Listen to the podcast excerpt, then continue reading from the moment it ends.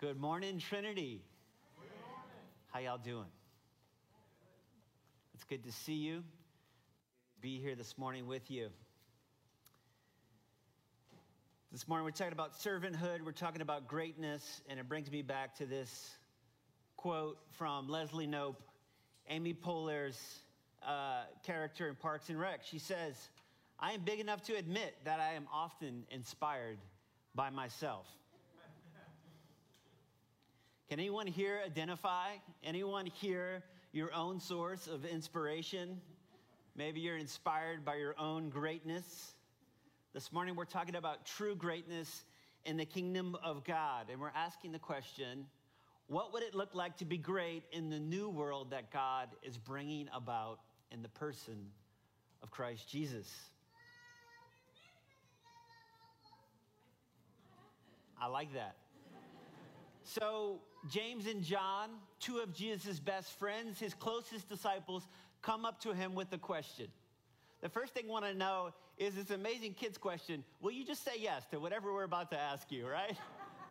it's amazing that they actually said that and it went into the Bible. And then he's like, Well, what do you want to ask me, right? Which is what the parent then says after that. What do you want to ask me? And he says, Grant, they say to him, Grant to us to sit at your right hand and your left when you come in glory. And basically, they're saying, when you make it to the top, could you please award us the two highest or the, the second and third positions, right? Can you please give us those places of honor? Just two weekends ago, we uh, took a little quick excursion to Los Angeles. And while we were there, we were knocking on some doors of some neighbors, you know, saying hi. And uh, a neighbor friend of ours, Mari, came down to meet us from her apartment. And uh, she's such a precious friend, friend of ours. She was so happy to see her. We were so happy to see her. And um, it, she was saying, I've got a picture of your family in my apartment. She, got a, she said, I have a picture of your whole family, and I've got one picture of Martine. She really loves Martine. You know, he, he's her favorite. But she was saying her son, Max, so she got a son, Max, and Mateo, and a, a grandson, Mateo. They're the same age and she was saying how Max was saying how he's going to miss us for his upcoming birthday, how we've always been there at all of his birthdays. And you know what? It's true. We've been there in the, our little community garden where we met, where we have all of Max and Mateo's birthdays. It's always there. There's always a little bit of food, a cake, and our kids are there. And I don't know if your kids do this, but my kids do this every time. So Anna and Julia, if it's Max's birthday, when it's time to sing happy birthday, they are flanking him during the birthday song. One on the left and one on the right.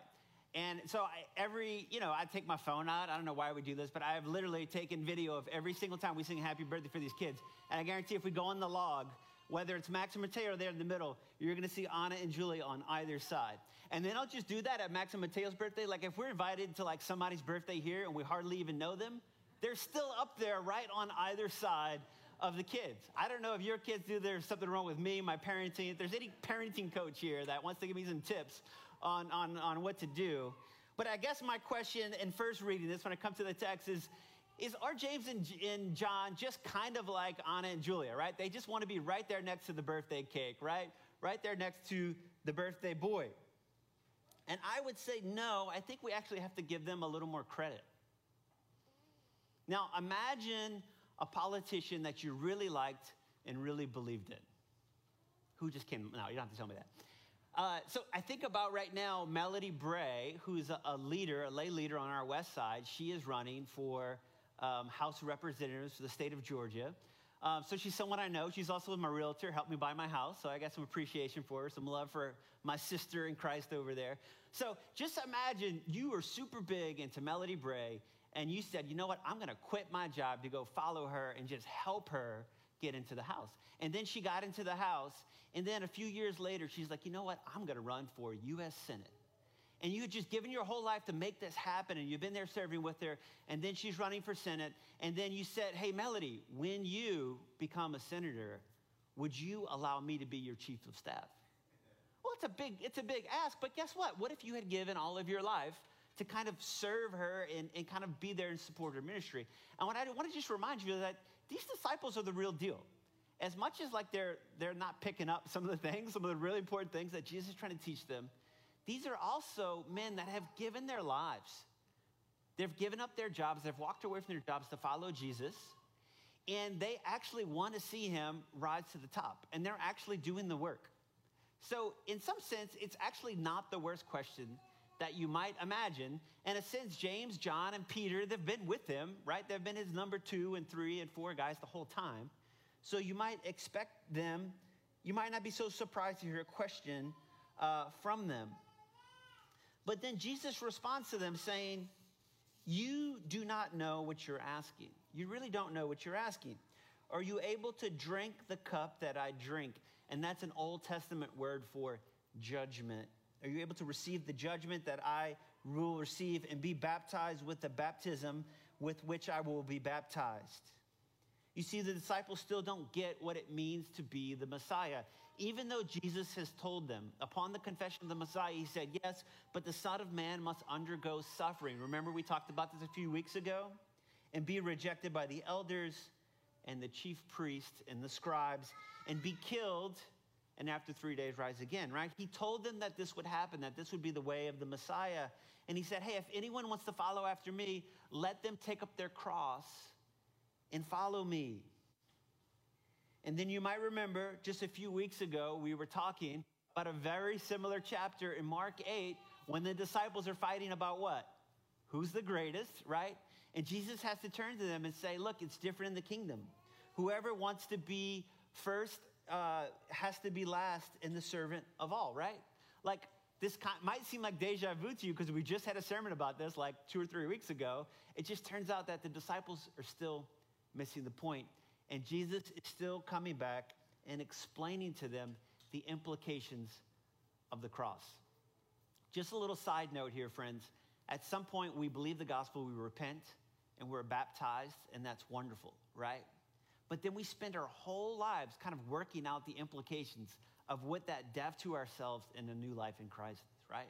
We never get to the point that we're arrived. We're a lot like the disciples.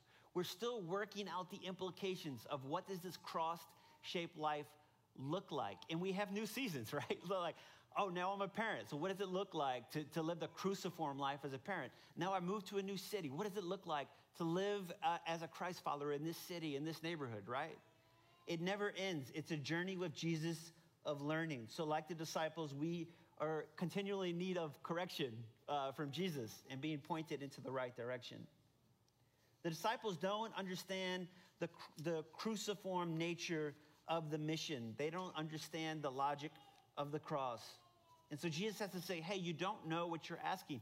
Are you able to drink this cup and to receive this baptism? And to that, the disciples say, We are able. And then I find what Jesus says next actually very surprising. You might expect him to say, No, no, no, no, you don't get it. No, no, no, you can't do this. No, no, no, no. Actually, he says something very different.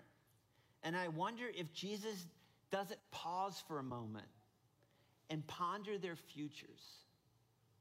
Ponder these, the future of these disciples, most of whom will literally give their very lives for the good news. He says, You know what? Actually, the cup I drink, you will drink. And the baptism with which I am baptized, you will be baptized. But still, to sit at my right or my left is not for me to grant, but is for the one for whom it has been prepared. And I can imagine Jesus thinking, you know, you want to be great. And you know what? In so many ways, you are great. I think you're amazing. And you've given up everything to follow me. And one day, you actually will suffer. You will give your lives for the gospel. These disciples will be worthy candidates for positions. They would be worthy candidates for positions in Jesus' cabinet. But greatness in the kingdom won't be about positions of power, but rather living as the servant of all people.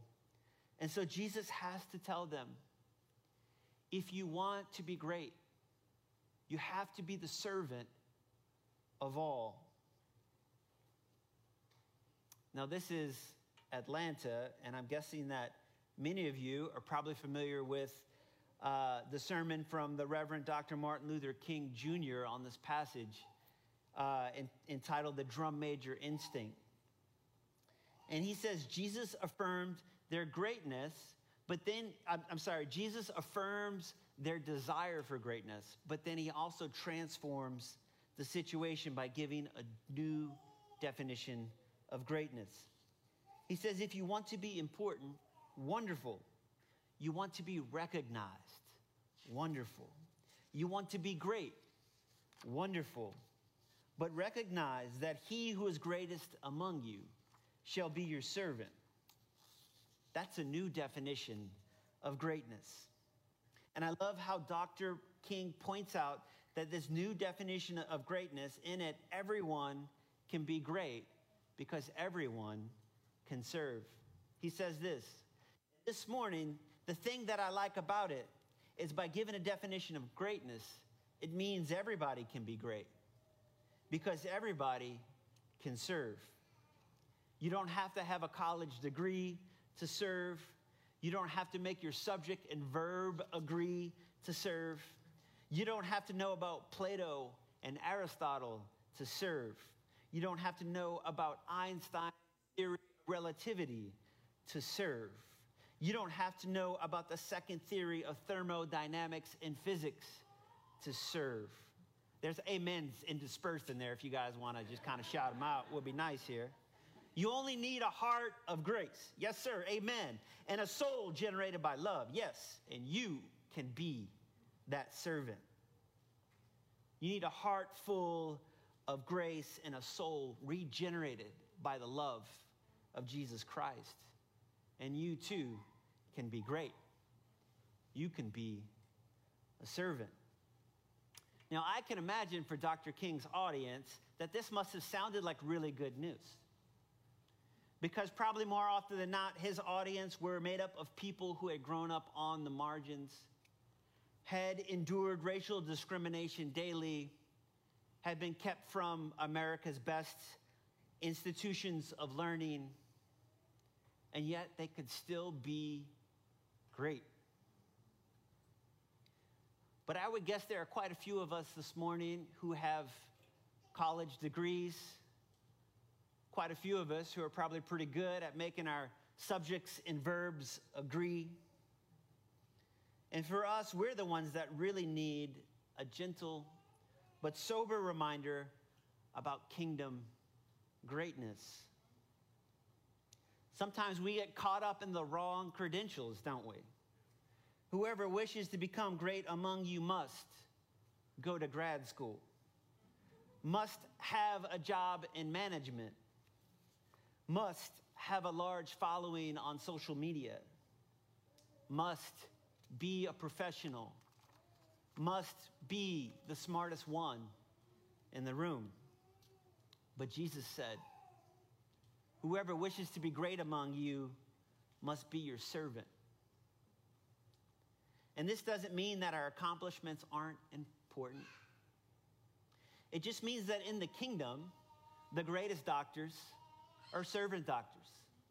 And in the kingdom, the great CEOs are the CEOs that live in the world as if they were the servants of all people. You see, my friends, this morning, God is calling you to completely rethink greatness. So, how does this sermon end? I'm somewhat of a person of action. I like to call people to action based on the text, right? I do that a lot. And so we could end this sermon with a call to action. I could say, hey, you know what? We've got an amazing problem in this church. So many babies and toddlers want to come to our church that we now got to split it up into two classes. So instead of having just two classes for our kids, we're going to go to having three total. We're split the babies and the toddlers up. What an amazing opportunity, right? And we read just a little while ago that uh, you know, two weeks ago with Father Nate that, that, the, that we should welcome children, that the kingdom belongs to children. And we read today that the greatest among us are servants. So here's your chance, Trinity. You want to be great. Sign up to serve in the nursery. Now, that would be an amazing application, right? I would say, what do you think, Paul? It'd be in line with the text, right? We could go there. We could also do something similar and say, hey, if you want to be great, We've got these amazing partners that we, that we partner with. uh, out in the city that are doing amazing work, nonprofits, and we're supporting them financially. And you guys can go serve along our dollars out there and get to know these amazing organizations that we here at Trinity support. And we could do that. And there's so many ways we could do this, right? We could just talk about what if you just went ahead and, and helped your neighbor out? What if you just cut your neighbor's grass and went and been great and served? We could do these things, and these would all be great. But I actually have a little bit different idea, a little bit different type of action that I want us, uh, that I want to call us to here as we focus in at the end here. And what I want us to do is to focus in on Mark 10 45. And specifically for a moment, I want us to focus in on this moment four. I'll read the text a little, a few verses before it. Jesus says, Whoever wishes to become great among you must be your servant, and whoever wishes to be first among you must be the slave of all. For the Son of Man came not to be served, but to serve, and to give his life as a ransom for many. By the way, this verse right here is a great verse. It's one that we all should memorize. I think about John 3:16 as a wonderful summary of what the gospel is. You want another great summary of the gospel? Mark 10:45 right here. This is a great summary of what it's all about. And I want you to notice that Jesus has been giving some instructions to his disciples, right? They're, he's been giving them some instructions about how his disciples live differently in the world. And then he uses this word for. Because what comes next is going to be the rationale for living completely different in the world. It's going to be the reason. It's like as if Jesus is saying, because of this, fill in the blank, you should go out and do that, right? Or Jesus is saying, uh, you should rethink blank because of blank. And what are the blanks? Jesus is saying, at least this morning, we need to rethink greatness because of the gospel. For the Son of Man did not come to be served, but to serve and to give his life as a ransom for many. Because, because Jesus, because Jesus came to serve and he came to give his life as a ransom. In the words of the prophet Isaiah that Nathan read for us this morning, surely he has borne our infirmities and carried our diseases. Yet we have accounted him stricken, struck down by God, and afflicted. He was wounded for our transgressions and crushed for our iniquities. Upon him was the punishment that made us whole, and by his bruises we are healed. All we like sheep have gone astray and have turned away, and the Lord has laid on him the iniquity of us all. And then it says, It was the will of the Lord to crush him with pain and to make his life an offering for sin. The righteous one, my servant, shall make many righteous and he shall bear their iniquities. And then get this therefore I will allot him a portion with the great.